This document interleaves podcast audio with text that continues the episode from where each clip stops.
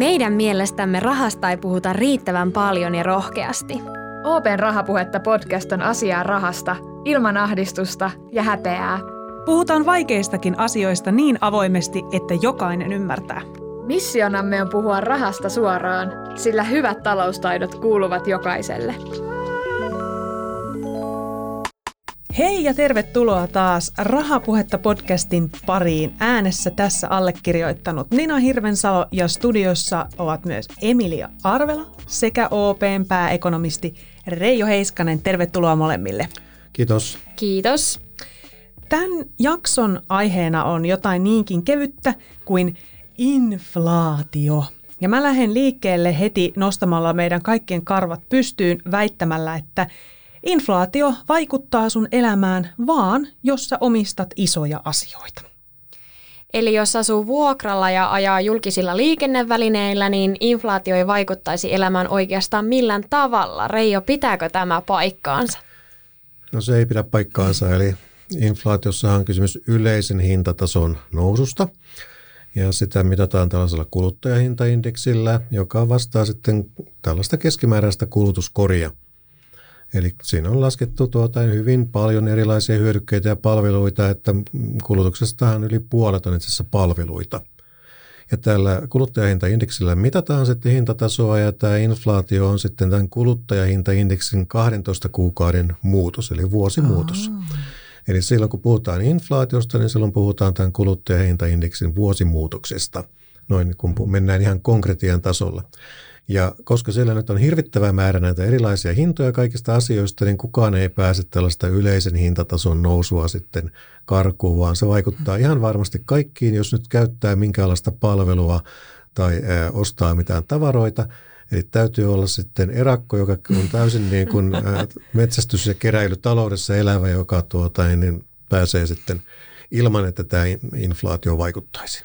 Okei. Okay. No niin, mä meinasinkin tarkentaa, että toisin sanoen vain metsässä asumalla, niin sä voisit välttää inflaation vaikutukset. No elämässä. Ehkä myös järvissä, jos on kidukset, mutta mut kuitenkaan ei voi osallistua millään tavalla niin kuin markkinatalouden toimintaan, eikä myöskään niin kuin hyötyä sen palveluista, mitä sen yhteydessä tuotetaan. Eli siis nyt jos mä esitän pääekonomistille maailman yksinkertaisimman kysymyksen, niin mä kysyn, että mikä se inflaatio käytännössä on, niin se on siis hintojen nousua. Kyllä, se on yleisen hintatason nousua. Okei.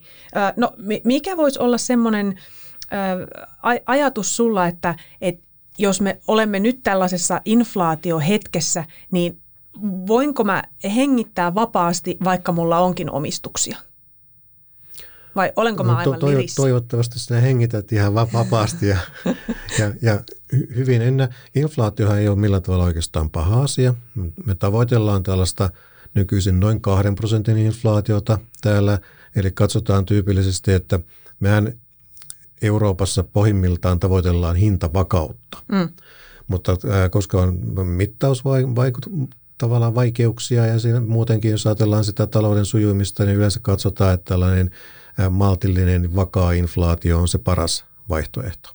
Eli talousteoriassa oikeastaan se tulema on se, että on ö, tällainen maltillinen ja vakaa inflaatio on se, mihin pitäisi pyrkiä.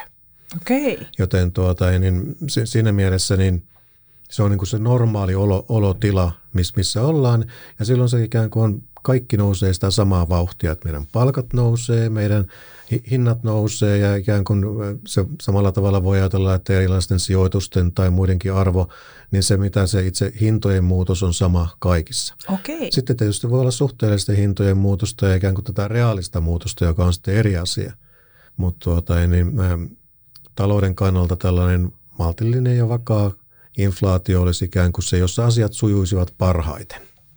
Se mahdollistaa myös sen, että on ikään kuin tällaista ää, sopeutumista ilman, että meidän täytyy niin kuin laskea hintoja tai palkkoja, vaan se, että sitten tämä yleinen hintataso nousee, niin silloin tuota, niin nämä suhteelliset hinnat voivat muuttua helpommin. Tämä voi mennä ehkä vähän vaikeaksi asiaksi, mutta tuota, niin, ää, yhtä kaikki niin nähdään, että se tällainen pieni inflaatio on ikään kuin öljyä tämän talouden rattaissa. Okei. Okay. Entä onko nyt siis niin, että mun elämä kautta rantain kallistuu tämän inflaation myötä, että asuntolaina nousee ja bensahinta nousee? Ja... Sinällään tietysti hintojen noustessa kaikki kallistuu. Mm. Ja tuota, lähtökohtaisesti jos ajatellaan, että meillä on tällainen yllättävä inflaatiopyrähdys, niin kuin nyt vähän tässä viime aikoina on ollut, niin totta kai silloin ostovoimakin heikkenee ja tuota, ennen samalla rahalla saa vähemmän asioita. Mutta pidemmän päälle se sitten kyllä myöskin palkat nousevat vastaavasti sillä tavalla, että ää, ikään kuin se tasapaino säilyy näiden asioiden väl- välillä. Mutta toki sitten, tuota, jos ajattelee sijoittajan näkökulmasta vaikka, vaikka asioita ja tiedetään, että, että inflaation ryöpsähteessä asiat eivät sitten kuitenkaan mene ihan niin vakaasti, vaan jotkut asiat kallistuvat enemmän mm. ja jotkut vähemmän ja, ja tulee myös näitä tulonjakovaikutuksia ja muita vastaavia. Eli tässä on nimenomaan tämä, tämä asia, jossa sellainen vakaa, maltillinen inflaatio on hyvä, niin tällainen korkea inflaatio tai voimakkaasti vaihteleva inflaatio on huono asia.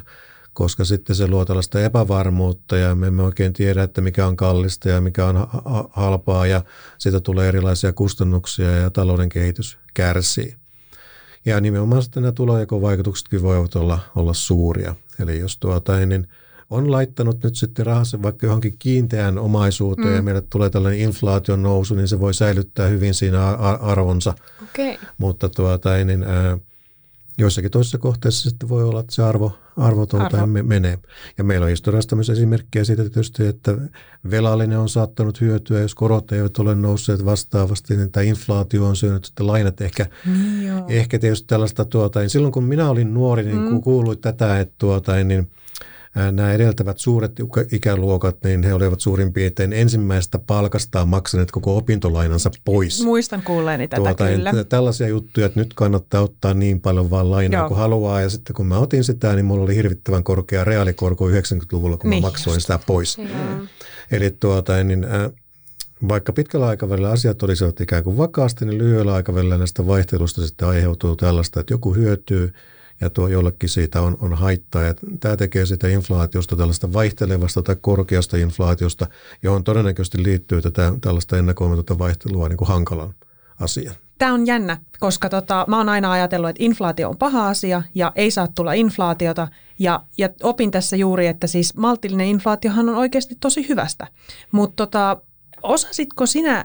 Ää, työsi puolesta, Reijo, pääekonomistina nähdä tämän, että tulee tällainen inflaatio, joka vaikuttaa näin dramaattisesti. Ja nyt puhutaan kovasti, että nyt niin kun, just vaikka asuntolainat, tarvitaan korkokattoja ja muuta. Tuliko tämmöinen tilanne sulle yllätyksenä vai osasitko aavistaa, että kohta tulee ei niin hyvää inflaatiota? No tässä on tuota, muutaman vuosikymmenen aikana, kun näitä asioita on tarkastellut, on nähnyt korkeampiakin inflaatioita, Aha. että tämä Suomessa ei ole mitenkään erityisen korkea inflaatio, missä me tällä hetkellä ollaan. Toki esimerkiksi Yhdysvalloissa paljon korkeampi. Ja tuppaa olemaan, että mitä Yhdysvalloissa tapahtuu, niin se heijastuu niin. tänne ilmapiiriin ja keskusteluun hyvin voimakkaasti. Kyllä. Suomessa tämä on ollut su- suhteellisen maltillista tässä Tässä vaiheessa ja sitten nimenomaan kohdistunut hyvin paljon, että puolet siitä inflaatiosta tulee täältä energiahinnoista, jolloin se kohdistuu taas niin kuin vähän epäreilusti ää, eri, eri ihmisiin. Mm. Mutta tuota, niin, tämä on vähän tällainen, että talvi yllätti autoilijatyyppinen tilanne. Eli me toki en tietyllä tavalla jo osasimme arvioida tällaisen riskin siinä vaiheessa, kun tämä koronakriisi oli päällä kaksituhattakaksikymmentä kesällä. Että tämän voimakkaan elvytyksen seurauksena siinä vaiheessa, kun talous alkaa elpyä, niin meille voi tulla tällainen inflaatiohypähdys. Ja itse asiassa, kun historiaa on tutkittu, niin aina vuosi tällaisen koronapandemian puhkeamisen jälkeen on tullut tällainen inflaatiohyppäys. Joten siinäkään mielessä se ei ole niin kuin erityisen kummallinen asia, mutta osasimmeko täsmällisesti ottaen ennustaa tätä? No emme. Mm. Eli tuo ennustaminenkin on niin kuin oma taiteenlajinsa ja Ja muun muassa sitten nämä energiahintojen voimakkaat vaihtelut on sellaisia, joita tyypillisesti ei pystytä ennustamaan. Tai sitä, että käytettyjen autojen hinta Yhdysvalloissa nousi viisikymmentä prosenttia ja vaikutti kokonaisinflaatioon tai mm. puolitoista prosenttiyksikköä, niin, niin tällaista on tämmöisiä äärimmäisiä ilmiöitä, joita on hyvin vaikea tietenkin ennustaa. Mutta me näemme, että tällainen riski on tulossa ja mietimme kyllä tällaisia skenaarioita, että mitä sitten voisi, voisi tapahtua ja niin edespäin. Että ei tämä sillä tavalla ikään kuin täysin yllätyksenä. Ei ole järkytys, että niin. vai vitsi tämä ei, iski. Eikä varsinkaan tällä, tällä erää niin kuin Suomessa. Että siinä mielessä, että koko viime vuosikymmenhän inflaatio on ollut liian matalaa. Miten eli, se voi olla liian matala? Koska keski, keskuspankit tavoittelevat, tai Euroopan keskuspankki tavoittelee euroalueesta noin kahden prosentin inflaatiota. Joo. Ja äh, inflaatio jäi tästä selvästi viime vuosikymmenen aikana, ja äh, nyt sitten ta- on koko ajan pyritty siihen, että päästäisiin siihen noin kahden prosentin inflaatioon. Ja siinä mielessä nyt sitten voi olla, että tämän alkuhypähdyksen jälkeen tämä on sellainen sysäys, että me päästään siihen noin kahden prosentin mm. inflaatioon. Eli me ollaan oltu tällaisessa epätoivotussa tilanteessa ennen tätä koronapandemiaakin, että me ollaan tässä miinuskoroissa ja niin edespäin. Ja se on nimenomaan johtuu siitä, että ollaan pyritty siihen noin kahden prosentin Joo. inflaatioon. Tämä on hyvin, hyvin kevyt politiikka. Eli täytyy varoa tietysti hieman sitä, mitä toivoo, ja tuota, niin, koska sen saattaa saada, ja niin, niin, niin, niin nytkin on, on käynyt. Ja nyt on tietysti hyvin paljon tällaista erilaista epävarmuutta ilmasta monenkinlaista, joka sitten vaikuttaa siihen, että on hyvin vaikea arvioida, että mihin tässä nyt sitten oikein päädytään. Ja kun se ikään kuin se ketsupipullo avautuu ja sieltä roiskahtaa, niin, mm. tuota, niin se on oma, oma asiansa, että saadaanko nyt sitten inflaatio siihen tavoitteeseen juuri sopivasti vai tuota, ei, niin ei, niin se on sitten lähi, lähivuosien asia. Mutta vastauksena kysymykseen, että osattiinko ennustaa, niin ei nyt varsinaisesti osattu ennustaa, mutta tuota, niin ymmärrettiin kuitenkin, että näin saattaa käydä. Pystytäänkö me jotenkin omalla toiminnallamme hidastamaan inflaatiota? No meillä on keskuspankki, jonka nimenomaisena tehtävänä on tämä hintavakauden vaaliminen. Ja siinä mielessä tuota, niin se... Siihen liittyy se, että he saavuttavat sen asettamansa tavoitteen, tai oikeastaan se on poliittisesti asetettu tämä hintavakauden tavoite, mutta se on määritelty nyt sitten noin kahdeksi prosentiksi tällä erää, ja se on keskuspankin tehtävä päästä tähän. Eli se ei oikeastaan ole tällainen yksityisen ihmisen tehtävä. Mä en siis voi toisin sanoa, niin. alkaa niin kuin inflaatiotalkoisiin. No se ei ole sellainen että asia, josta sun kannattaisi ikään kuin okay. päätäsi, vaan ainakaan minä en niin kuin ajattele sillä no tavalla, niin. että miten mä nyt saisin inflaatio juuri kahteen prosenttiin. Mutta toki mä saatan ajatella sitä, että tuota, ei niin ihan normaalilla tavalla t- taloudenpitoa, että et tuota, ei niin, jos nyt näyttää siltä, että inflaatio kehittyy tietyllä tavalla, niin vaikka sijoittajana miten, miten toimii ja niin edespäin. Tai onko nyt hyvä aika sitten tuota, ei niin, rempata terassia, vai kenties odottaa hieman, että Joo. pahin buumi menee, menee ohi. Mutta nämä on oikeastaan tällaisia, tuokin mainitseminen asia, vähän tällaisiin suhteellisiin hintoihin liittyviä kysymyksiä. Et jos kysymys on tästä nimenomaan tästä yleisestä hintatason noususta ja tällaisesta niin edespäin, niin, niin silloin kaikki vähän liikkuu aika samaan, samaan niin, malliin. Mennään samaan junaan. Mm. Mutta tuota, niin jo, ei, ei yksittäisen ihmisen sillä tavalla... Ihminen voi sopeutua ja reagoida kyllä tämä tarpeen ja tilanteen mukaan, mutta se on sitten keskuspankin tehtävä ennen, ennen kaikkea. Toki tietysti voi ajatella, että myöskin sitten täällä Suomessa omalla talouspolitiikalla voidaan vaikuttaa joihinkin, jos nähdään, että meillä sitten talouspolitiikalla voidaan vaikuttaa tai on, on sitten tuota, tilanne, jossa ää, tämä jotenkin epäreilusti vaikka hinnat kehittyvät ja niin edespäin, niin silloin talouspolitiikalla voidaan täällä kenties siihen, siihen tilanteeseen vaikuttaa. Meillä on myöskin tällaisia ikään kuin keskuspankilla tällaisia makrovakaustoimia, joilla mm. voidaan säätää sitä lainanottoa, kuinka paljon saadaan ja niin edespäin, jos näyttää siltä, että täällä talous esimerkiksi jotenkin on ylikuumenemassa. Eli meillä on täällä toki niin kuin oman keskuspankin puitteissa ja omassakin talouspolitiikassa jonkun verran vaikutusmahdollisuuksia, mutta ennen kaikkea se pallo on sitten Euroopan keskuspankilla. Tota mä itse asiassa ajattelin, että mä kysyisinkin, että mitä ne työkalut, mitä se Euroopan keskuspankki sitten niin kuin tekee sille, että se voi vaikuttaa se inflaatio? Että laittaako se rahaa ulos vai ottaako se sisään vai mit, mikä, mitä ne sen työkalut on?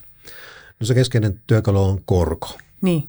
Eli sitä, sitä muuttamalla sitten vaikutetaan siihen, että niin kysyntään ja rahoitusmarkkinoiden toimintaan tietysti ja lainamarkkinoilla ja niin edespäin. Mutta viime aikoinahan keskuspankki on sitten tehnyt myös näitä epätavanomaisia toimia. Eli se on toiminut sitten tuolla lainamarkkinoilla ostamassa valtionlainoja. Hyvin suuri osa Suomenkin valtionlainoissa on nyt siellä Euroopan mm-hmm. keskuspankin, keskuspankkijärjestelmän tuota, niin hallussa. Ja tällä tavalla on ikään kuin sitten lisätty sitä tuota, niin rahan määrää tuolla markkinoilla ja tuota, tällä tavalla pyritty sitten siihen, että talous elpyy ja, ja inflaatio saavuttaa sen tavoitteen. Ja nyt jos inflaatio tässä tilanteessa, niin ehkä on ollut vähän vaikea sillä tavalla löytääkin niitä keinoja, että millä sitä inflaatiota saadaan vauhtiin. Mutta on helpompi kyllä noin perinteisesti sitten ikään kuin löytää niitä keinoja, joilla se saadaan ää, hidastettua. Eli tällä hetkellä vaikka tuota, niin se, että vähennetään niitä ostoja tai aletaan myydä niitä, niin on, on oma keinonsa. Tai sitten se koron nosto. Niin just. Yeah. Ja tällä kyllä saadaan sitten se inflaatio aisoihin. Se ikävä puoli on sitten se, että se voi tietysti vaikuttaa talouteen kielteisesti. Okei, eli se tuntuu sitten ihan munkin lompakossa. Se, se voi sitten tuntua, jos se inflaatio lähtee laukkaamaan liikaa ja sitten se joudutaan laittamaan aisoihin, niin se on sitten se ikävä, ikävä äh, tilanne. Ja sen takia, että inflaatio oli suurempi vaiva tuolla seitsemänkymmentä- ja kahdeksankymmentäluvulla, niin vielä yhdeksänkymmentäluvulla ja kaksituhattaluvun alussa niin oli ehkä enemmän vallaa tämä ajatus, että täytyy niin kuin ennakoivasti keskuspankkien jopa kiristää sitä äh, politiikkaa, nostaa sitä korkoa, viedä se booli pois sieltä juhlista tyy- tyyppisesti, jotta sitten se inflaatio ei pääse karkaamaan, koska oli niin kuin ikäviä kokemuksia siitä, että mm. kun sitä joudutaan sitten hidastamaan ja se vaikuttaa talouteen. Mutta nyt tässä viimeisen kymmenen tai viidentoista vuoden aikana ää, tilanne on ollut se, että inflaatio on ollut liian hidas, joten se näkökulma on ollut hieman, hieman erilainen ja yritetty saamaan sitä lisää, lisää vauhtia ja nyt sitten on ollaan siirretty taas jälleen ehkä sille laidalle, että miten sitten sopivasti sitten kiristetään sitä politiikkaa. Mutta verrattuna siihen, että yhdeksänkymmentälukuun niin ollaan ikään kuin sillä tavalla vähän kuin jälkijunassa. Että yhdeksänkymmentäluvulla vastaavassa tilanteessa ö, olisi pyritty jo aikaisemmin kiristämään sitä politiikkaa, nostamaan korkoa, ettei vaan se inflaatio ettei pääse vaan karko. pääse mm. joo, iskemään. Mm. Entä voiko tähän inflaation jotenkin yksityishenkilönä sitten varautua tai kannattaako siihen jollain tavalla varautua? Pyytää lisää liksaa. Niin. Niin, aina, aina voi pyytää lisää liksaa, sitten tuota eri asiaa, miten sitä sitten sattuu saamaan. Mutta tuota, joo, tuota, niin tämä on varsinkin sijoittajan tietysti hyvä, hyvä miettiä tätä asiaa, mutta myös lainanottajan. Eli tietysti jos ajatellaan sitä, että inflaatio pyrkii kiihtymään ja jos nähdään sitä riskinä. Tällä hetkellä kuitenkin edelleenkin, jos katsoo markkinoiden hinnoittelua pidemmän päälle, niin vaikka markkinat aika nopeasti uskovat, että keskuspankki alkaa nostaa korkoa, niin pidemmän päälle se hinnoittelu on aika maltillista. Ja tässä mielessä niin kun ä, lainanottaja pystyy suojautumaan edelleenkin siltä, että se korko nousi edes sellaiselle tasolle, mikä me ajatellaan, että on aika normaalia. Ä, saati sitten, että se nousisi enemmän. Niin tällaiselta voi, voi suojautua ja silloin niin kun tällainen tyypillisen asuntovelallisen tämä on sellainen asia, jota kannattaa miettiä. Mm. Että onko niin paljon velkaa, että sitten on järkevää suojautua siltä tai miten toimii siinä tapauksessa, että se korko, korko nousee ja inflaatio sitten nousee. Että se, se on ilman muuta yksi, yksi asia. Sijoittaja joutuu miettimään tällaisia asioita, että miten sitten tulevaisuudessa eri, jos inflaatio kiihtyy ja jää pitempiaikaiseksi tai ainakin sillä tavalla, että se sitten tulee olemaan korkeampaa sen tavoitteen mukaista, niin miten se vaikuttaa mm. sitten siihen omaan, omaan sijoitussalkkuun ja miten siinä kannattaa toimia.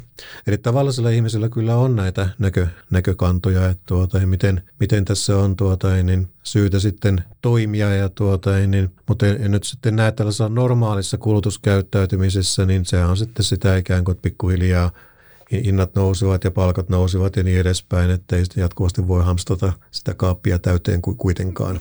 Silloin kun on halpaa, ta, niin... Tai ainakaan minä, minä en hamstata, en tunnusta mitään, mutta jouluna ostin paljon kahvia. No niin, aa, okei, se on hyvä, sä tartuit tuohon.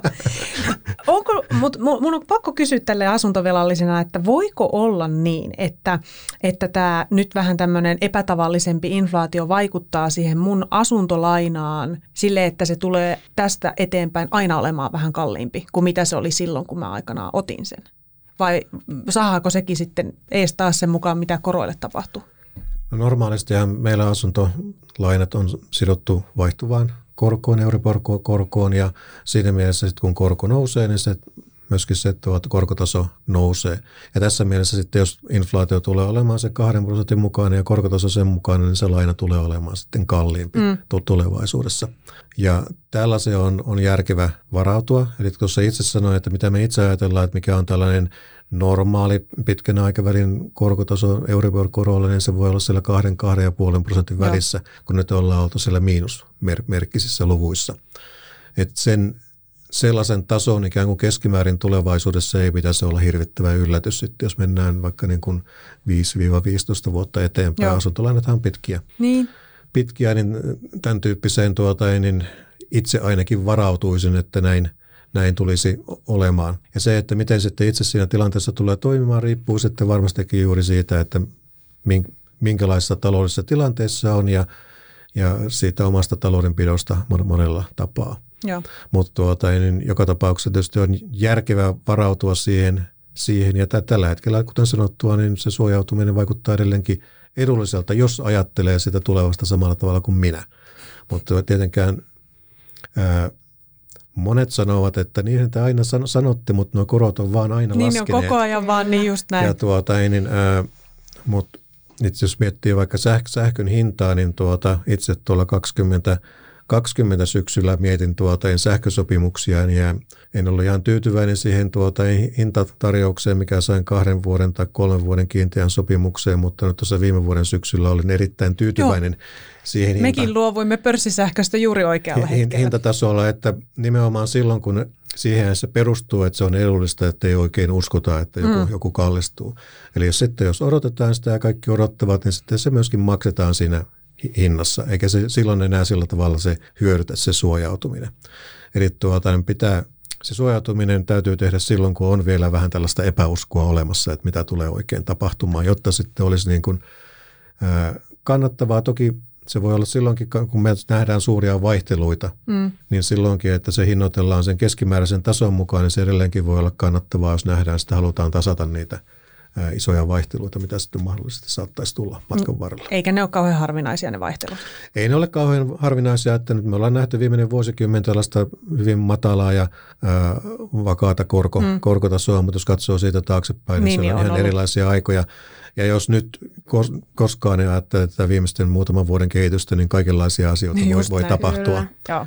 Ja tuota, tässä, tässä mielessä niin, on, on syytä varautua ja miettiä, niin kun hyvin monenlaisia mahdollisuuksia, mitä voi tapahtua.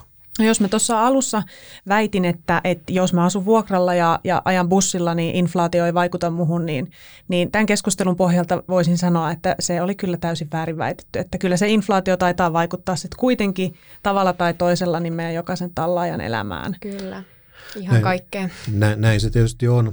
Tosin tietysti niin kuin tämän tyyppisessä tilanteessa, niin kuin nyt ollaan, niin nämä hintamuutokset ovat aika epäreilulla tavalla kohdentuvia niin. Sillä tavalla, että ö, ollaan nähty joidenkin hintojen nousevan voimakkaasti ja niissä ei välttämättä ole kysymys sitten tällaisesta ö, inflaatiosta täysin, vaan suhteellisten hintojen muutoksesta, joka ja, johtuu sitten siihen, että jotkut asiat kallistuvat ja ö, se ei sitten ole täysin tällaista ikään kuin normaalia inflaatiota ja yleisen hintatason nousua.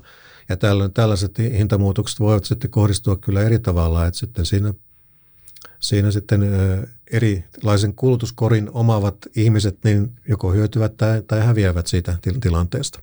Mutta tämä on tietysti ihan normaaliakin, että meillä on aina niin kuin, että joku hinta saattaa laskea, joku nousta ja niin edespäin, että se on niin kuin oma ilmiönsä, joka ohjaa sitä käytöstä, että me käytämme vähemmän sitä kallista ja pyrimme ottamaan sitä halvempaa. Kun taas tämä yleinen hintatason nousu, inflaatio on sitten sellaista, että kaikki nousevat jonkun verran. Hyvä. Joo.